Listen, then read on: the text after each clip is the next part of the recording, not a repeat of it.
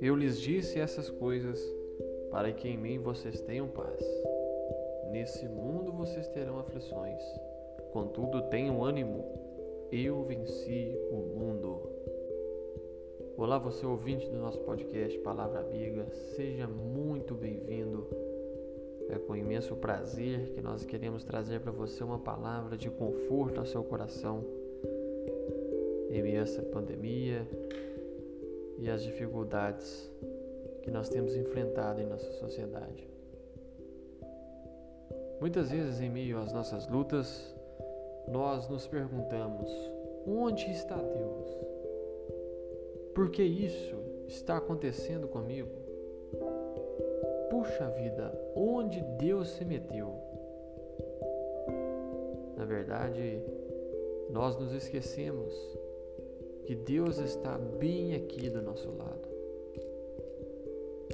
Mas nós, diante das nossas dificuldades, como falhos humanos, pecadores que somos, não conseguimos enxergar isso, que o Pai está conosco do nosso lado. Jesus estava afirmando para nós aqui no capítulo 16 do Evangelho de João que neste mundo, nesta vida, nós teríamos aflições, sejam elas aflições emocionais, sejam aflições financeiras, sejam aflições nos no nossos relacionamentos interpessoais, na saúde.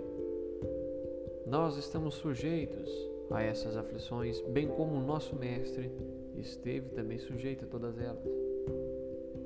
Mas Jesus Cristo, enquanto homem na terra, teve a capacidade de vencer todas elas. Ele venceu o mundo. E nós temos o Espírito de Deus que também nos dá a capacidade de vencer o mundo. Jesus nos diz para que nós possamos ter ânimo, porque ele assumiu uma forma humana e conseguiu passar por todas essas provações e o segredo de Jesus era a dependência dele de Deus. Jesus estava sempre em oração, estava sempre em comunhão. No próximo capítulo de João, capítulo 17, Jesus sobe ao monte para orar e ele se entrega a Deus por inteiro e pede a ajuda de Deus, porque naquele momento ele estava muito aflito e a sua natureza humana estava em desistência da sua missão. Contudo, ao orar, o Espírito de Jesus, a essência divina dele, sobressaía-se e ele então tinha condições de continuar a sua batalha. E assim é conosco.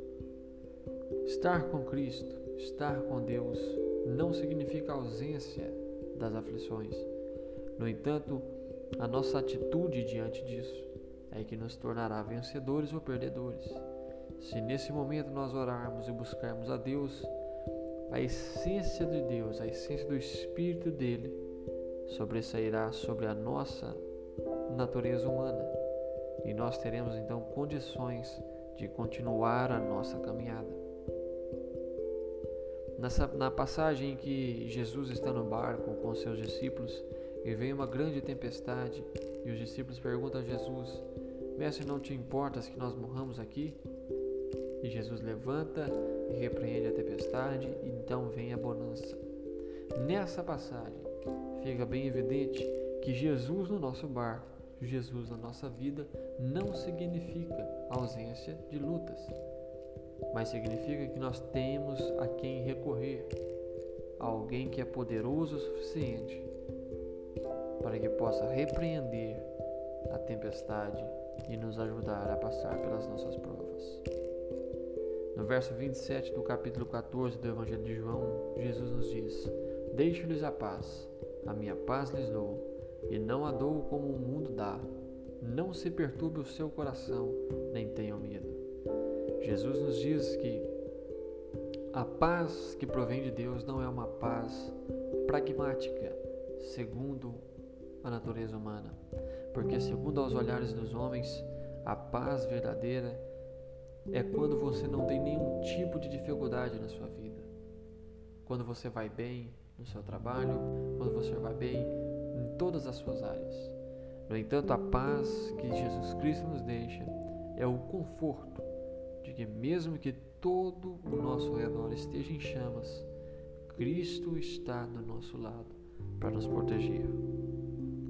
Que você possa ter essa certeza que Jesus Cristo está com você e se você se tornar dependente, confiante nele, você conseguirá passar por todas as batalhas da sua vida com um sorriso no rosto e com muita disposição e força.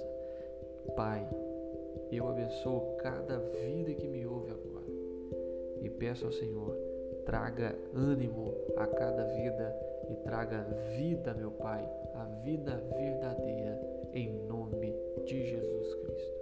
Que Deus te abençoe e seja um vencedor em Cristo Jesus.